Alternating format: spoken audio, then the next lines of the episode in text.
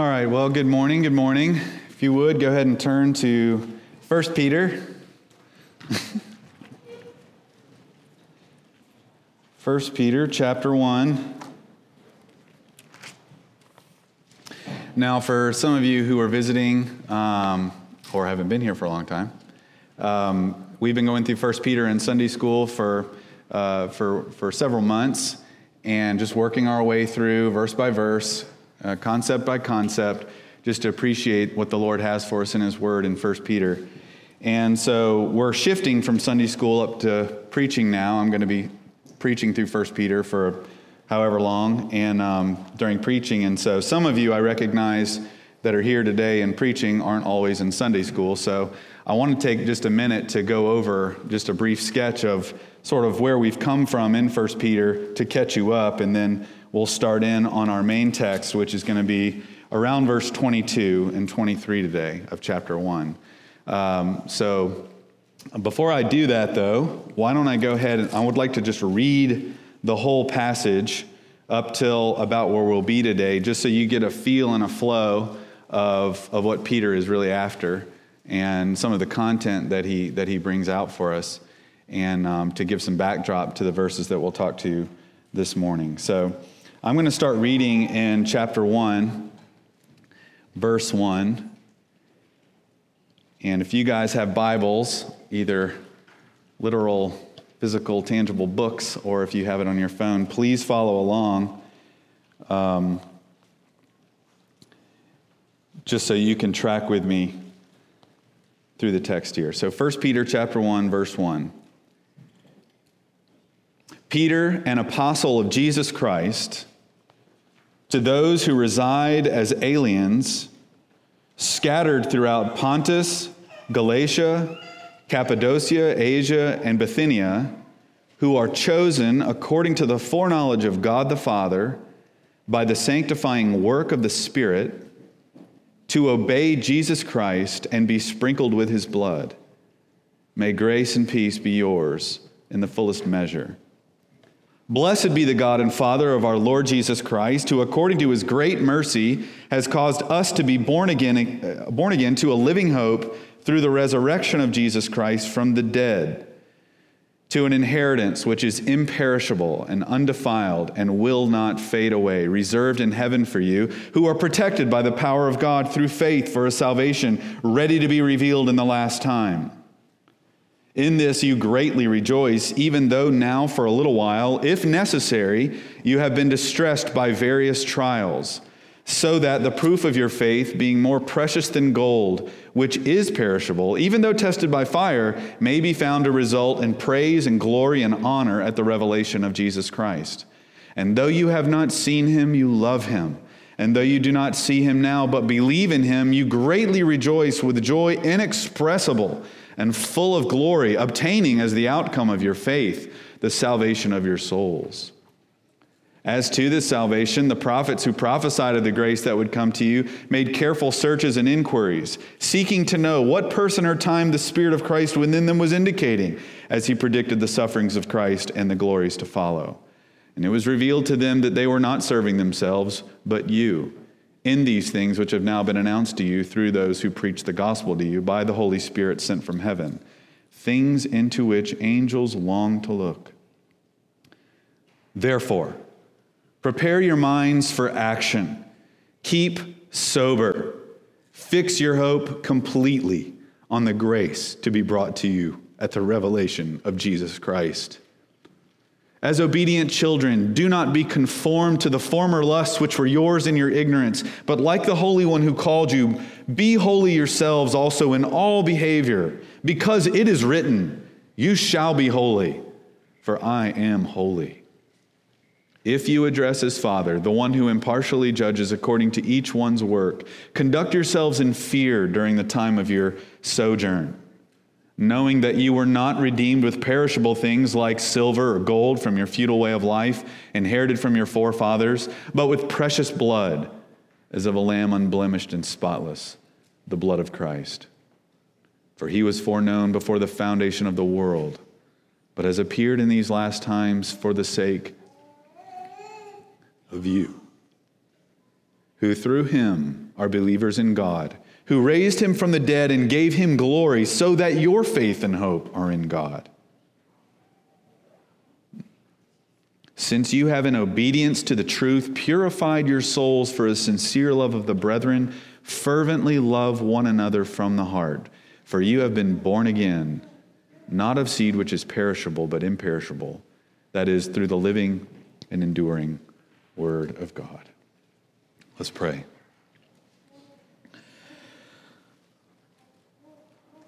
Father, what, what glorious content.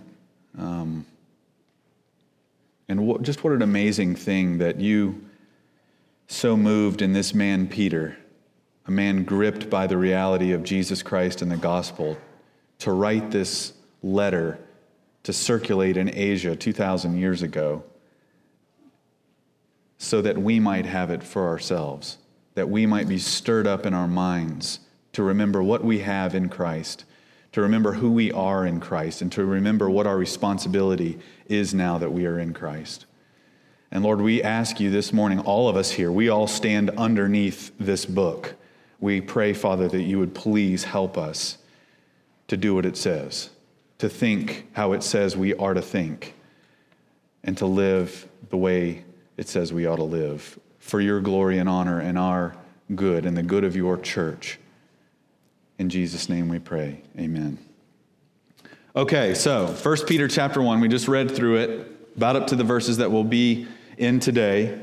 And let me just kind of zero in a little bit more on conceptually what Peter is after through this first chapter. So when you start at the beginning here, you're dealing with Peter He's an apostle of Jesus Christ. He's an authoritative spokesman for God. So when Peter is writing his letter, he's not writing it as any, any sort of commoner. He's writing it as a sent man, a man that's commissioned by Jesus Christ for the sake of the church, for the sake of the well being of the church, for the sake of the instruction of the church.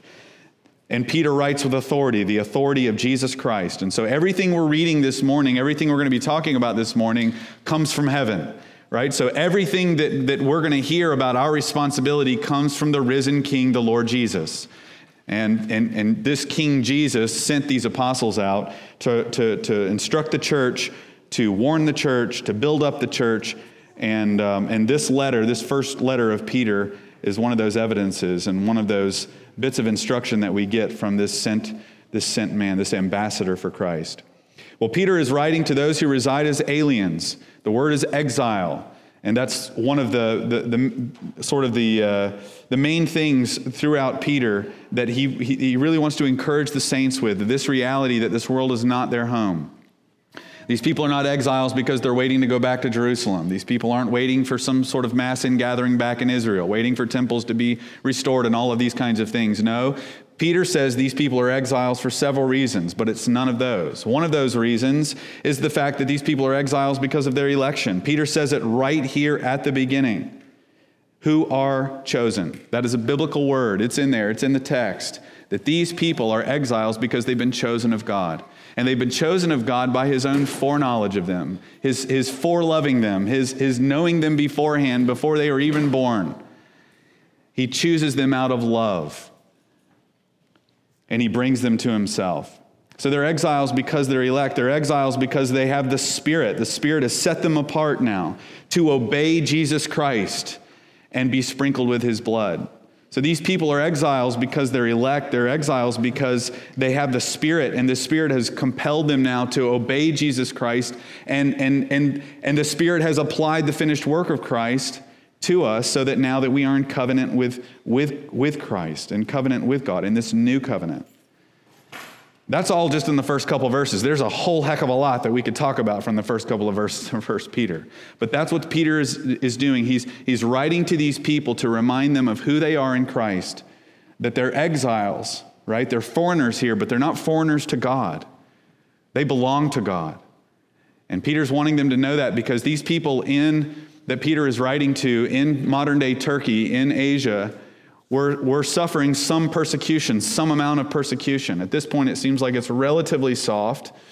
Um, but the reality is, persecution in all, in all its phases, you, you need encouragement in it, whether it's slander or whether it's you know, whether it's, you know, being imprisoned or whatever it is. So Peter knows that. He, he wants to be able to encourage these people with their identity in Christ. They are exiles, they are elect, they are indwelt by the Spirit, and so on. So after verses 1 and 2, Peter goes into uh, verse 3 and following with sort of his own, you get a glimpse into Peter's own mind and heart and his praise to God for all of the amazing blessings we possess and enjoy from the Father. Peter doesn't, he, he starts in verse 3 with his own happiness, his own worship. Listen to what he says Blessed be the God and Father of our Lord Jesus Christ, who, according to his great mercy, has done this and done this and done this. So you get a glimpse into the fact that Peter, however old he is, older now, probably in his 60s, he is still thrilled at the reality of what God has done in Jesus Christ, of what God has done through his mercy to, to bring about new birth in these people. Peter is praising God. He's not first calling us to do anything or, or, or, or even necessarily. Uh, you know, any sort of obligation. He's just here taking a second to just glory in what the Lord God has done. He's praising God. Blessed be the God and Father of our Lord Jesus Christ. And so Peter sort of he, he, takes he takes a minute just to talk about all of these amazing things that we enjoy from our new birth all the way to our inheritance that will not fade away that's reserved in heaven. Unless you think you won't obtain it, we're protected verse 5 by the power of God through faith to bring about and to enjoy and to possess this final inheritance. And then Peter moves on to talk about the fact that we have purpose in trials, that, that Christians can make sense of, of, of why we're in trials and what is God up to in trials. Well, it's there for our refining, right? It's there for our strengthening.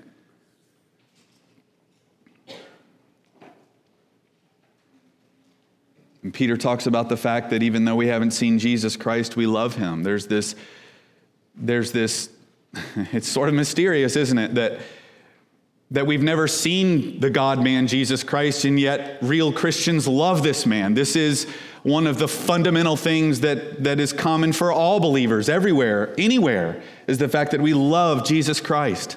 And Peter doesn't have to guess whether or not these people do. He just says, and you love him. And because he knows that's true of you. He knows that if you're a Christian, you're going to love Jesus Christ. And this, this love will will erupt in joy because of what we have in Christ and, and so on. And then he, he goes on in verse 10 through 12 talking about this amazing era that we now live in after the cross and resurrection, that we live in this era that the prophets foretold of. The Old Testament is a and, and, and, the Old Covenant, the Old Testament is this era of revelation that was pointing forward to a time that would come, that Jesus himself would, would bring about and inaugurate in his life and his death and his resurrection and ascension to the right hand of God and, and, and, and the consequent pouring out of the Spirit and the, and the promulgation of the gospel that will go to the nations. That's the era in which we live, and the prophets foretold of that. He spells that out in verse 10 through 12. But then you get to verse 13 and you have a therefore. And this therefore exists because there's a shift in Peter's focus now. There's a shift in Peter's emphasis. And it's moving from what God has done to what now you are to do in light of what God has done. Right? So he says, therefore, prepare your minds for action. Prepare your minds for action. So Peter turns from the blessings of the gospel to our responsibility in light of the blessings of the gospel. And he begins with starting to sort of fix our hope on the second coming that will be maintained with our minds focused in the truth every day. Then he sort of continues on to talk about our behavior in verse 14 and verse 15 that we are to be holy because the Lord our God is holy. He says this holiness is fostered and maintained by remembering the day of judgment, in which our judge is none other than our Father. That's what he says in verse 17. If you address as Father, the one who impartially judges. This is one of the ways that you, are, you can maintain a sense of the importance of living a holy life because you will have to stand before God one day. And this God is impartial, and He's your Father. And therefore, we must fear God because we will give account of ourselves before Him on that awesome day. However, while we must fear God, certainly, we must not live our lives from a platform of uh, and a mental frame of doubt and uncertainty. With regard to our redemption and acceptance before God. Peter says that we must know every day that we are owned by Christ, bought by Christ, who shed his blood for us. Verse, verse 18 that you, you live in fear, knowing that you were not redeemed with perishable things, but with precious blood. So while we do are sober to that day, we don't go day by day wondering and worrying if we're right with God. We go through the day from a platform of acceptance, knowing that we're bought with his blood, and his blood satisfies God's justice.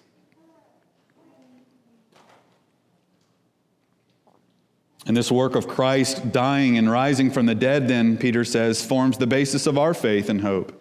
In other words, if God can raise his son in history, then we can live our lives knowing we'll be raised too one day in history. And that's what he says in verse 21.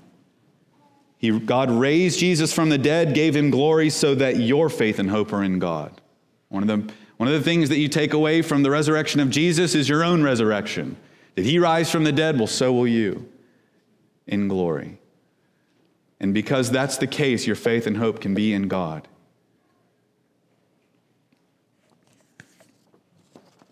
And last week, when we were in Sunday school, we started looking a little bit more at verse 22 and 23. And we really just focused in on this idea of, of purification first, but let me, let, me, let me spell out a little bit as to the structure in verse 22 and 23. Again, Peter's still talking about now how we're to live in light of what God has done for us in Christ. Peter says, Since you have in obedience to the truth purified your souls unto a sincere love of the brethren, fervently love one another from the heart. For you have been born again, not of seed which is perishable, but imperishable through the living and enduring word of God. So, if you're to sort of parse this, these two verses out to understand in Peter's mind how he's structuring it, here's how it would go. It's got one imperative. An imperative is something, it's a command, it's something you must do. And the command here in 22 and 23 is fervently love one another from the heart.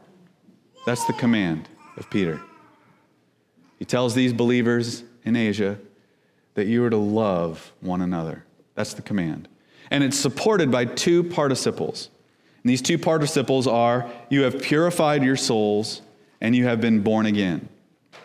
Now these participles are supporting participles. In other words, in other words, Peter commands the brethren to love one another not as a command to gain purification, but as an outworking and privilege of being purified by Christ. In other words, our behavior to love is made possible by what God has done for us through our purification and our new birth. So, in other words, the question is how are we supposed to love one another? Well, you can love one another because you've been made pure, you've been cleansed, and you've been born again. So, that's sort of the structure of it. The command is to fervently love, and it's supported by these two amazing realities that we've been, we, we have been cleansed by Christ and we have been born again by the Word of God. Now,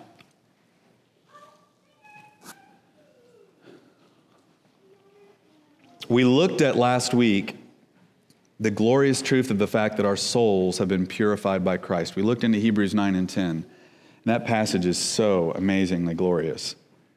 And we looked at this rich background that purification has in the Old Testament of the sacrificial system. Um, don't, don't want to go back into that, but just that, that, whole, that whole system that dealt with the clean and the unclean. A person could be deemed unclean for various reasons. Sin, certainly top of the list, but also bodily discharge, t- touching something dead, leprosy, other things. And being unclean cut you off from fellowship with the people of God and, and at times would put you out of the camp.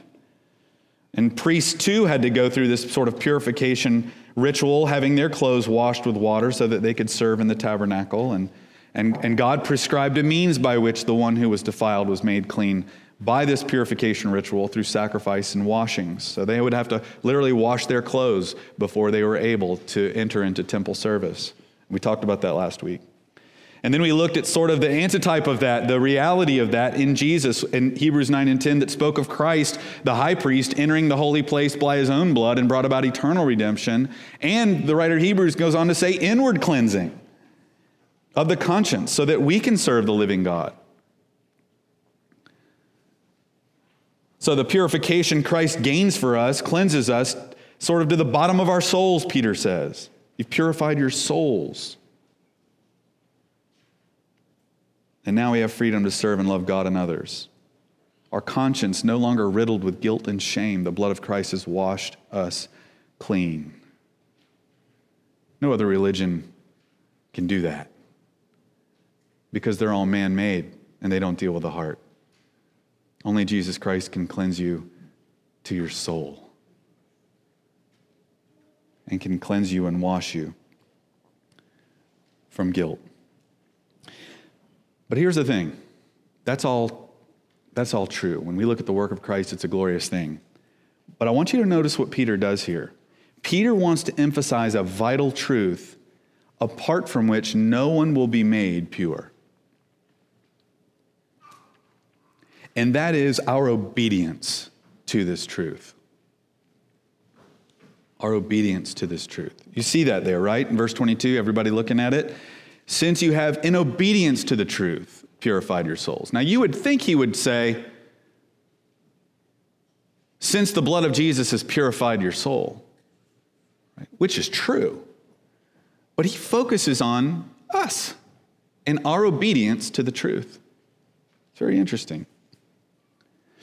In other words, Peter is saying here that, that the work of Christ affects purification, but our obedience of repentance from sin and our, our, our obedience of repentance from sin and faith in Jesus Christ gains us the fruit of that purification. See, under the old covenant, it wouldn't help you if you, if you simply acknowledged the water in the laver and didn't take it yourself and wash yourself. You know, you think about Naaman the Syrian. Naaman the Syrian was a, was a commander. He had leprosy, and Elisha the prophet told him that in order to be pure, you had to go down to the Jordan, right, and dip seven times. He was mad about it at first, right? He didn't want to do it. He's like, What's the deal? You could just call on God and He can do it for you. And he says, No, you need, to go wash. And when he went and washed, well, he was made clean. There is an aspect of obedience, isn't there, if we're going to be made pure? Makes Calvinists uncomfortable, doesn't it? Makes people uncomfortable. We don't like to think about that. But the reality is, if you don't repent and believe, you will not be pure. the reality is, if you personally do not obey Jesus Christ in the command that he sends out to all the world to believe the gospel, you will not be saved. You will not be forgiven. So, there's this vital aspect, and Peter knows that if these people are in Christ, it's because they've obeyed the gospel, they've obeyed the truth.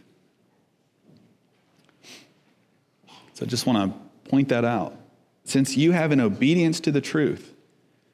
Now, he doesn't firstly say you've obeyed the gospel, although I think that's implied. He says you've obeyed the truth. And I want to take a second to think about that, that idea the reality that truth is not, truth is not simply an end. I was having a talk with a guy last night at a cookout in our neighborhood, and he was a, um, a brother in the Lord. And, and, but he was talking to me about how, he, how theology was his hobby. I don't understand that. And, and I, I, yeah, I don't, I, don't, I don't grasp that because to me, I discuss things about God because I want to know Him, not because it's intellectually stimulating. Um, and I was just telling him that oftentimes what I've seen in reform circles in particular is they make the truth an end and not a means to a godly life. So, truth is not something merely to believe and then that's it. And if you can articulate it, then therefore you're doing it. truth is actually something to certainly know, but then to live out.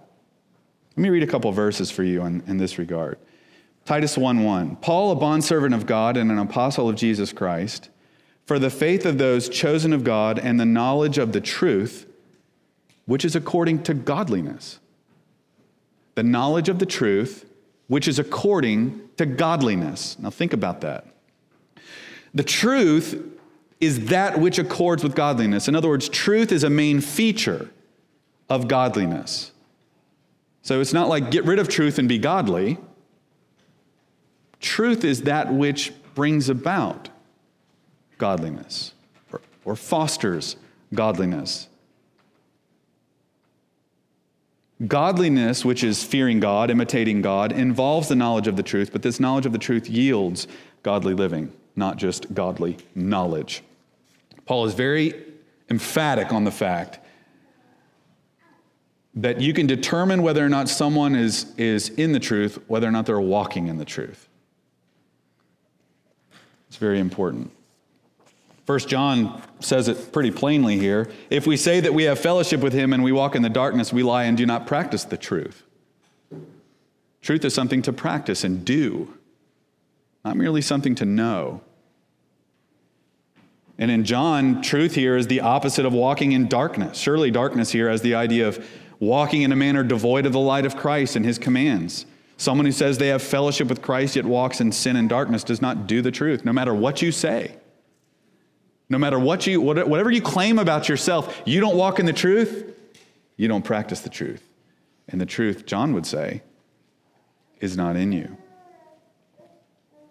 Truth is something that you do and practice. Truth is something that you obey.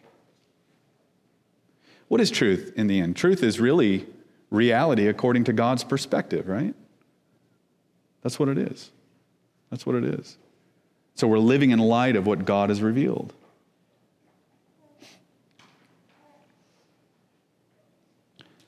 So let's think about this a little bit further here.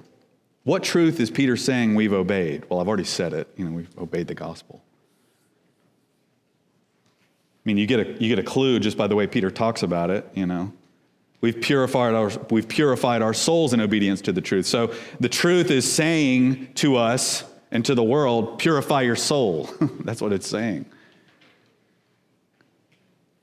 The truth is saying we are impure by nature. The truth is saying we are defiled and need cleansing. Therefore, the truth we are obeying is, is the means by which we are cleansed.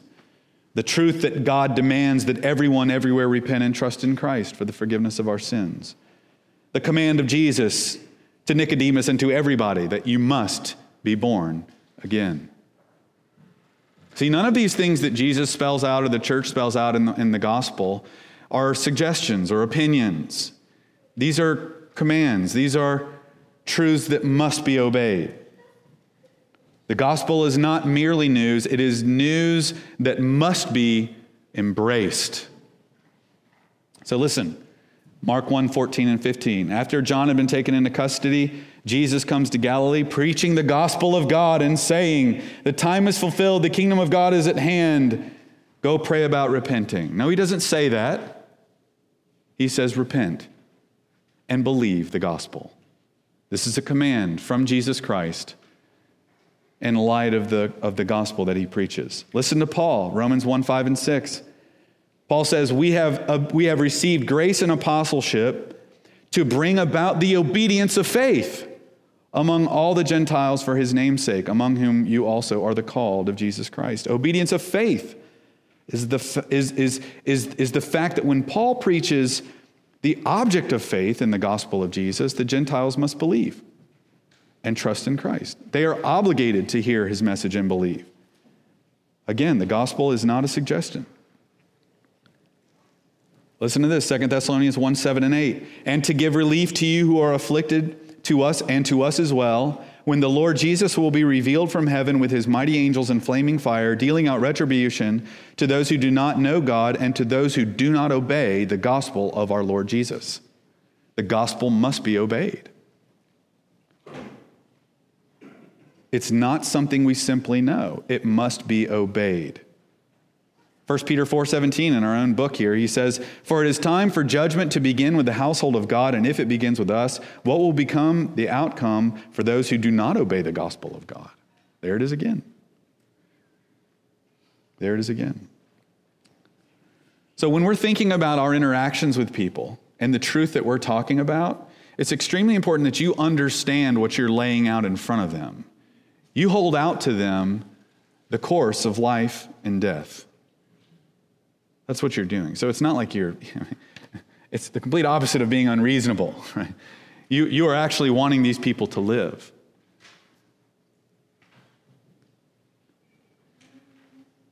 And if you're not coming to the point in your conversations with people at some level, at some point, pointing the finger at them and saying, if you don't obey the gospel, you perish. If you don't repent and believe, you perish. Then you are actually not preaching the whole gospel. Is that right? If you don't get to the point to where they, you, you point out to them that you're the man, that you're the one who must consider this gospel and respond in light of it, then I mean, because everybody's happy to hear about it, right? Everybody's happy to hear about what Jesus did, or at least a lot of people are. They're not averse to it, they're not going to hate you for it.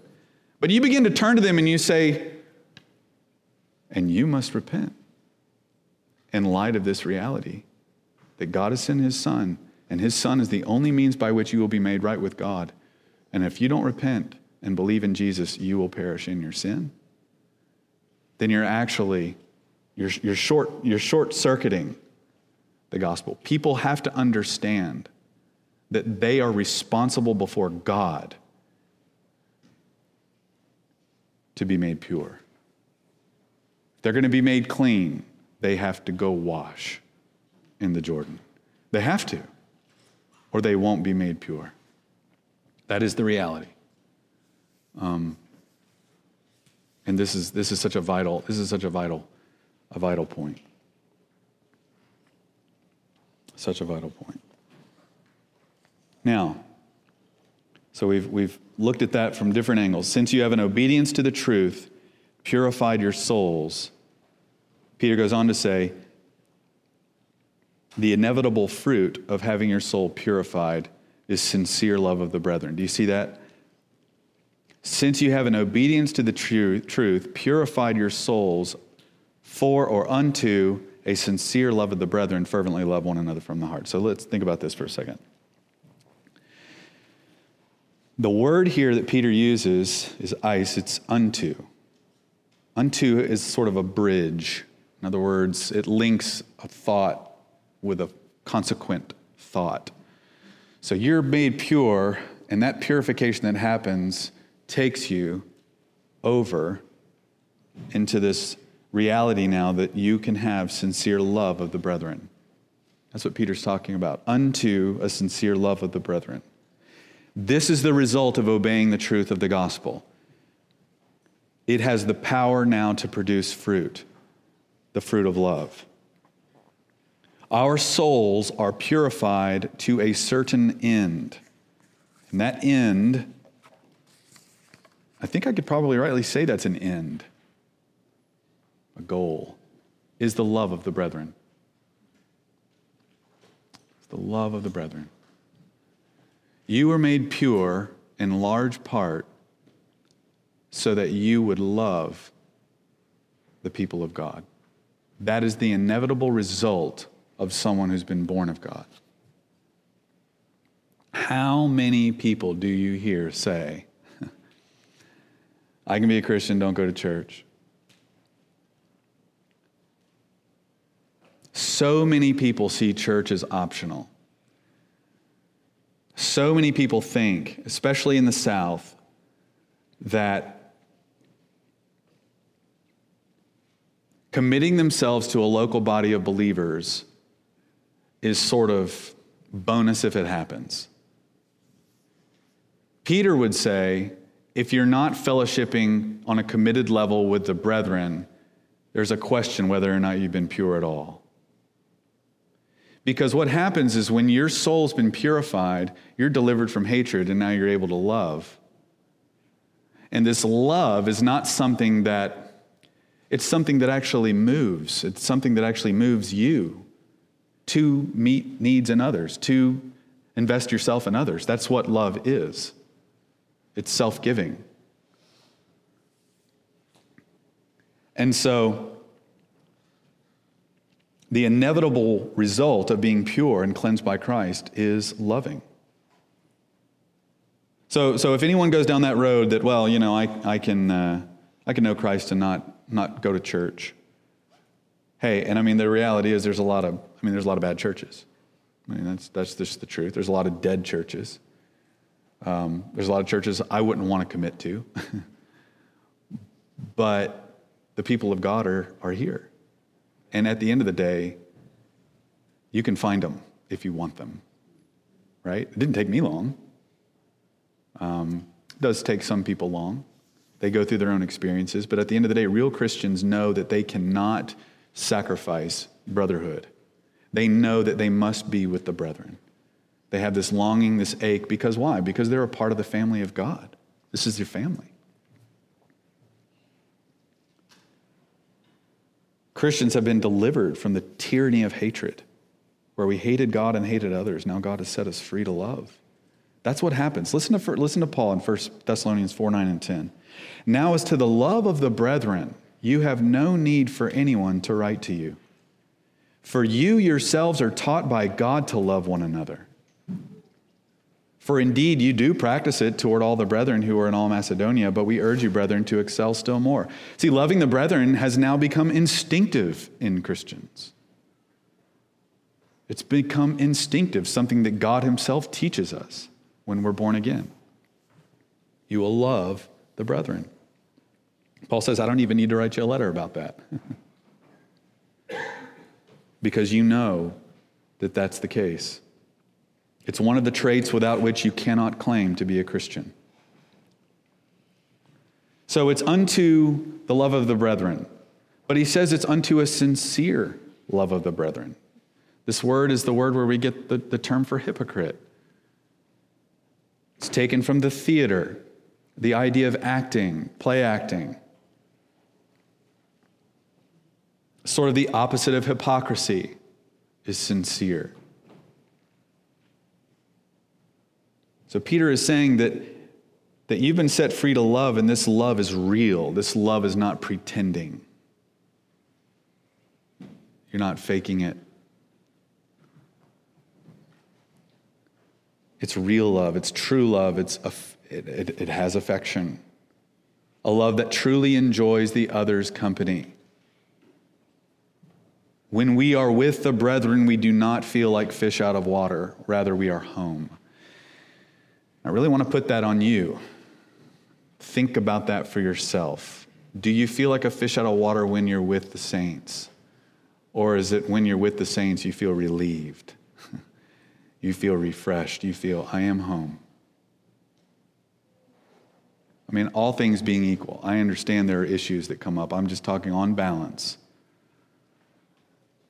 Do you feel at home? You feel like you can sort of let your hair down and be who you are, where you're not always on guard with the world. When I'm with the world and I'm surrounded by people in the world, I'm just, you know, you feel like you're squirming a little bit because you know that you're operating from two totally different mindsets.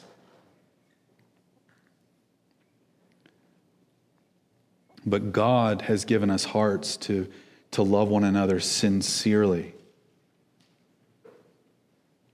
This love of the brethren here that Peter uses, this term, this phrase that he uses, is actually one word, Philadelphia, made up of the terms of philos or philo and adelphos, Philos meaning dear friend, close friend, intimate friend. Adelphos having to do with brother. So, what we're talking about is a true friendship and brotherhood. We're talking about brotherly love, fraternal love, not romantic love, but family love. That's what we're talking about love of the family. If you're in Christ, you're a part of his family now. He's your brother. You're his brother or sister. Your brothers and sisters now aren't necessarily blood relatives anymore. They might be. You hope they are. But family in the Christian life has now taken on another dimension if you know Christ. Steve was talking about that last, last Sunday when he was saying that the body of Christ now, this is his family. This is what Jesus says. Remember when, remember when Jesus' mom and his brothers go to looking for him? And he's got all the others sitting at his feet who are listening to his word, and they say, Hey, your mom and your brothers are out there looking for you. And Jesus had the audacity to say, Who are my brothers and sisters? He said, Not those who are sitting at my feet and those who do the will of God. Can imagine that might have been offensive to his family if he, they got wind of that, but Jesus is stating this truth to, to remind us of that reality that we are a part of the family of God. So much more could be said about this, but what an amazing reality that Jesus Christ genuinely is our brother. And we are brethren together. And he's made us this the love of the brethren. So, the idea that Peter is after is that we've cleansed our hearts from hatred to sincere love of brothers and sisters. We now have the power to not pretend. So, this doesn't mean everybody in Christ is equally easy to love. Okay, that's not what this is. Okay. But it does mean that we have the capacity to love supernaturally. We do. We do. I remember a guy that um, this was years ago, and he knew his Bible so well, could quote you any manner of Puritans at just at will. He could see all the relationships of Christ and, and, and the types and the shadows and the realities, and always be talking about it, always be talking about it, always be talking about it. And he annoyed me to no end. And at the end of the day, it was because I was jealous. It was because I was jealous. I didn't really want to be around him, but it was because I was jealous. I always felt slighted. I always felt like, you know, it was, it was a reality check. It was, it was the wisdom of God to put him right there with me. But I didn't recognize it at the time. And, and I started to reflect. I started, what's, what's my issue? And, I, and, I, and it dawned on me that I was jealous. And that was just so freeing because then I was able to repent from that. And I asked the Lord to give me a love for this man. And guess what? He did. And then I could be around him and, and it was fine. And why? Because the Lord restored this reality that, Chris, you're Chris, you're, you're mine. And he's who he is. And you guys are different. And I love you both. And don't get caught up in measuring yourself by other men. And so the Lord gave me love and he gave me freedom now to love this brother. Now that is supernatural. That happened in a matter of like 10 seconds once I recognized my sin. Now, the world doesn't have any resources like that. They just gossip and complain and are bitter against each other and put on plastic faces when they're around each other. Deep down, they hate each other, right? Not so in the Christian life. We have a resource in heaven, God our Father, who by his Spirit works in us to break the chains of hatred and jealousy and bitterness and those kinds of things. That's what he does, and he loves that. So if you have issues with your brethren in here, just understand you've got power from God to overcome that. You know, it's interesting in 1 Corinthians chapter 6 where you have people suing each other for various reasons. They've, they've taken their conflicts to the court. And now this unbelieving magistrate is, is, is arbitrating for these, these believers, and Paul won't have it. And one of the things he tells them is he's like, look, you know, you're going to judge angels. You're going to judge the world. You should be able to work this stuff out. You have the spiritual competency to be, be able to work these things through. But even if you can't, shouldn't you just be defrauded even?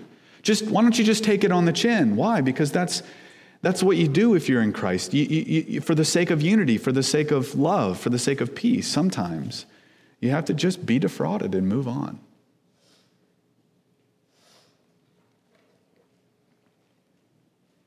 The love of the brethren. God sets us free to love one another.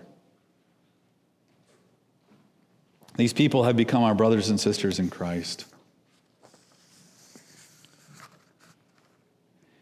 And now to the command. He, he just flat commands us now to fervently love one another from the heart. So we've been set free to love.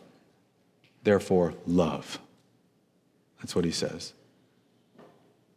Love one another. What's God's will for your life? Love your brethren fervently. Love the brethren God has placed you with fervently. This is a command, it's an imperative. We're commanded to fervently love one another from the heart. Now, this, this word fervently, packs in the meaning of longevity, intensity, intentionality. It's a word used when Jesus was praying fervently in the garden, sweating drops of blood. He's praying fervently. And what a picture. It's also used of the early church praying fervently when Peter was in jail and they were seeking God for his deliverance and seeking God that he would be sustained while in jail. So the reality is that this love, this, this love that we're to have is sincere, but it's to be intense, intentional, long term. It's sort of the opposite of cold indifference. If you feel your heart getting cold and indifferent toward your brethren, then you need to get before God and ask Him to fan that flame. It's interesting that Paul in his letters, and Peter actually at the end of his letter, I'll just read what Peter says. Verse 14 when this letter is circulated in Turkey and it lands in a church, he ends with, when you're done with his letter, greet one another with a kiss of love. What's going on there? Well, it's a reminder. That gesture, that act, whatever it is in whatever culture expression that comes, it's a sort of breaking of whatever is cold and frozen and whatever it breaks that. It brings back the warmth. It brings back the heat. When you give somebody a hug, it's hard to stay mad at them. And it's because we're family. Greet each other with a holy kiss. Do we do that? Oh, maybe we don't kiss each other. But do you hug each other? Do you show affection to each other? That's how deep it goes.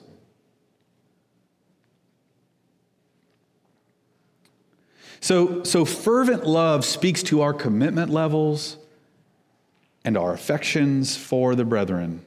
And in particular, those of us at NCCF, this is obviously what, I mean, we're going to apply this to ourselves. We're going to hopefully take stock in what Peter is saying here. Am I, is, is my love fervent for the brethren here? Fervent love is not the person who doesn't really care whether or not they're with the brethren, right? Fervent love, that's not the person who's indifferent as to whether or not they're here.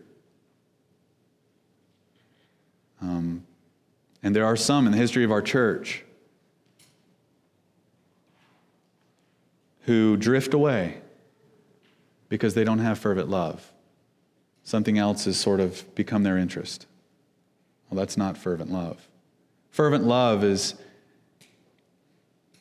is not present when, the, when, when, when someone leaves a church over some personality difference or petty offense. There's no fervent love there. And Peter actually spells this out in chapter 4. He says, Keep fervent in your love for one another because love covers a multitude of sins. Many leave churches over the smallest offense and never seek to work things through, let alone an actual sin done. Some people, a lot of people just leave because of you looked at me wrong or you said something wrong. Or Peter says, Okay, well, I mean, you should be overcoming sins in your midst. Sins, things that people actually do to you that sin. You know, a lot of people look at what makes a successful church, what makes a healthy church, and this, this text about fervent love is a bellwether. It is the mark. Are the people sticking together, loving one another as a family? Are they doing that? Working through their issues, covering sin, being fervent in their love. This is a non negotiable for us. This is what we cannot afford to lose at all costs. So when you get together in your prayer groups and you're thinking, what should we pray for? At least pray for this every time that we will have love for one another.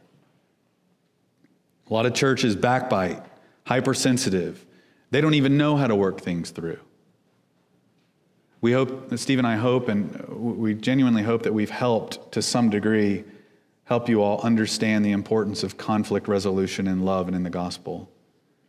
To approach each other and not have to always come to us to work out your issues. The mark of a healthy church is a church that can do that well. I mean, it really is. Mark of a, healthy church is not someone who is not a pastor who's some superstar preacher. It's a church that actually loves one another, and can work through their issues well. Because every church has the sin that needs to be covered. It's whether or not you have the fervent love that will actually cover it. So that, that's the thing we cannot afford to lose, brethren. And we can. We can. We can lose it. We can lose it by nursing bitterness. We can lose it by expectations not being met and then interpreting that as some slight on you. There's all kinds of different ways you can lose it. If you find yourself embittered or avoiding other brethren, then your love is growing cold. You avoid people? Every relationship must be right. You think about the Lord Jesus and how emphatic he was. If you've got something against your brother, you drop that sacrifice and you go make it right. You know, he prayed for unity. Well, to what degree should we be unified? Well, to the same degree that him and the Father are one, he says that we might be one. That's, I mean, that's a unity that's far more than just being in the same building, right? That's a unity of mind and heart and spirit and purpose.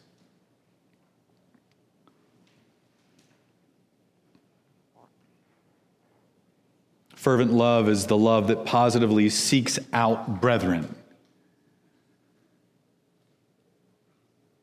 Let that sink in. Fervent love is love that seeks out brethren. If they're not around, you go find them.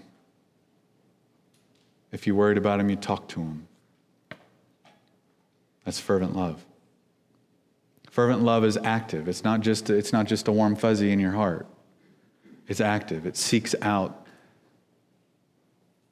others for their good. Loving fervently is intentionally seeking to build up the brethren. As Paul says in 1 Corinthians 14, let all things be done for edification. All things. all things be done. Paul says in Romans 12, 9 through 13, let love be without hypocrisy. Same thing Peter's after here. Because hypocrisy can still seep in and you got to put it to death. Let love be without hypocrisy. Abhor what is evil, cling to what is good, be devoted to one another in brotherly love. Give preference to one another in honor, not lagging behind in diligence, fervent in spirit, serving the Lord, rejoicing in hope, persevering in tribulation, devoted to prayer, contributing to the needs of the saints, pros- pos- practicing hospitality. All of these things you can do, and all of these things you must do, but all of these things you can do. Opening your home, contributing to a need of the brethren, all of these things we can do. This, this, is, this is who the church of Jesus Christ is.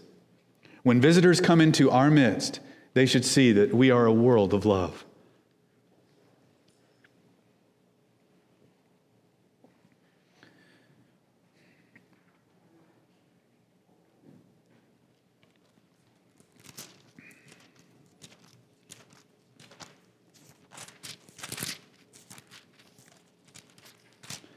Therefore, if there is any encouragement in Christ, if there is any consolation of love, if there's any fellowship of the Spirit, if there's any affection and compassion, make my joy complete by being of the same mind, maintaining the same love, united in spirit, intent on one purpose, doing nothing from selfishness or empty conceit, but with humility of mind, regard one another as more important than yourselves, not looking out for your own interests, but for the interests of others, having this attitude in yourselves, which was also in Christ Jesus who, although he existed in the form of God, did not regard, regard equality with God a thing to be grasped, but emptied himself, taking the form of a bondservant and being made in the likeness of men. Being found in appearance as a man, he humbled himself by becoming obedient to the point of death, even death on a cross. And for this reason, God highly exalted him and bestowed on him the name which is above every name. Paul's great example of how to love is the Lord Jesus. Talk about preferring the interests of others. I mean, it almost seems like an understatement when you have the Son of God Himself coming to take on the wrath of God that was due to us, that we might be exalted to the right hand of God with Christ. I mean, how, do you, how much more love? I mean, you can't say anything else. And yet, that's our example. So don't talk to me about people offending you and you not being able to get over it. You need to take a strong look at the pre existence, the humiliation, of Jesus Christ, your Lord and Master. Overcome, put yourself to death, and love your brethren. One of the, the, one of the outworkings of us loving one another is that the, the world sees that, that Christ is real, Christ is true, the gospel's true, the gospel's powerful. But when you have a church that is divided and biting and bitter, then they assign hypocrisy to that place and to those people. let it not be true here. Peter says, fervently love one another, one another, each individual believer. The church, each individual believer, nobody left out. The church takes priority in your love. Paul says this in 1 Thessalonians 3:12. May the Lord cause you to increase and abound in love for one another and for all, just as we also do for you. Love one another first, all second. Galatians 6:10 So then while we have opportunity let us do good to all people especially to those who are of the household of faith. Matthew 25 all of the clothing and the food that you supply and the imprisonment visitations are done to, are done to the least of these my brethren.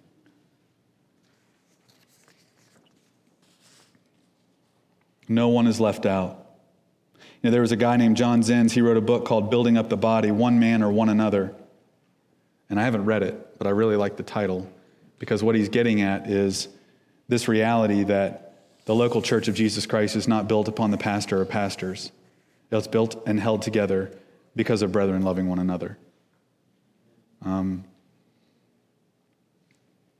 from the, from the people that are very public, like me and others, to the ones who are more in the shadows, each person is, to, is supposed to look out for one another. And Paul would even isolate those more in the shadows as needing more attention. Remember that, don't you? 1 Corinthians 12. On the contrary, Paul says, it's much truer that the members of the body which seem to be weaker are necessary. And those members of the body which we deem less honorable, on these we bestow more abundant honor. And our less presentable members much be, our less presentable members become much more presentable whereas our more presentable members have no need of it. But God has so composed the body, giving more abundant honor to that member which lacked, so that there may be no division in the body, but that the members may have the same care. Underline that same care for one another. And if one member suffers, all the members suffer with it. If one member is honored, all the members rejoice with it. Do you care how your brethren are doing? Do you care?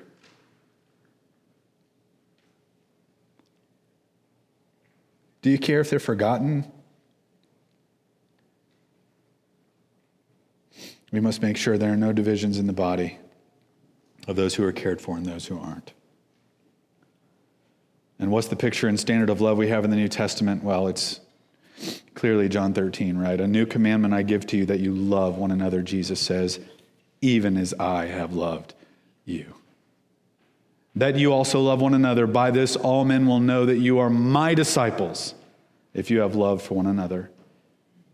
The example of the depth and selflessness and nature of this love is Jesus Christ. God becomes man and humbles himself to wash their nasty feet as an example of the links to which we should care for our brethren. First John says, We know love by this, that he laid down his life for us, and we ought to lay down our lives for the brethren. When you think about the extended nature and the recipients of our love, look at the cross. Christ pours out his entire lifeblood. He did this for the eternal good of his people, and he did it while we were enemies. So our love must imitate this pattern a love shaped by the cross. And then, and then just finishing up with this thought from the heart. Peter says it's from the heart. I mean, fervent, sincere, from the heart. All of these things. Christianity is heart work, isn't it? It's heart work. But that's exactly where God works. That's exactly what God is in the business of doing. He's in the business of working on us from, the, from within, working on us from the bottom. Peter says, Your love must be from the heart. Our lives are lived from our hearts. You know, the Proverbs say, out of our, out of our heart flow the issues of life. Therefore, protect those things. And the bad news is we come into this world dark and callous and deceptive in our hearts and evil in our hearts and inclined to love ourselves and not others. But God, as He's promised in the Old Testament, in the New Covenant, when someone's born again, He takes out our stony, stubborn heart and replaces it with a heart of flesh that's sensitive and can be shaped by the Word and love of God. That we can truly love like Christ. So, God is not interested in hypocrites. He's not interested in actors, pretenders. He's interested in people who take it seriously that they know they ought to love one another like the Lord Jesus. And who know that when they're failing in this, that they can go to him, the great physician, and he will fix that. But you got to go to him, right? It's one thing to note, it's another thing to go wash. Right? The writer of Hebrews says, entering into the holy place through the blood of Jesus and having our hearts sprinkled clean from an evil conscience, right? He says all that. You can go to the holy place and get washed again over and over.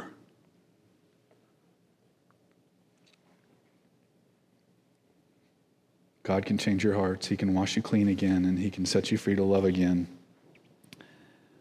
So, why don't we just pray to this end? Let's pray that the Lord give us fervent love for one another. And, um, and if you're struggling with this today, and God's pinpointed it for you, hopefully it's been a freeing thing that you now know what's going on. And then just put it to death. Go talk to the brother or sister that you're having trouble with and move on. And, um, and be united. Let's pray. Lord, thank you for this amazing word. And Lord, I just pray that the brethren would love one another from the heart. Lord, that I would love these brethren, these precious brethren from the heart. Um, Lord, ever keep us a place of love um, that the world might know that you're the Savior of men. In Jesus' name, amen. Do I need to announce anything? Yeah, go ahead, Jen. Um, so we have food outside. It's just starting on the grill. We look to eat at one. Please come and eat. It's a lot of food. So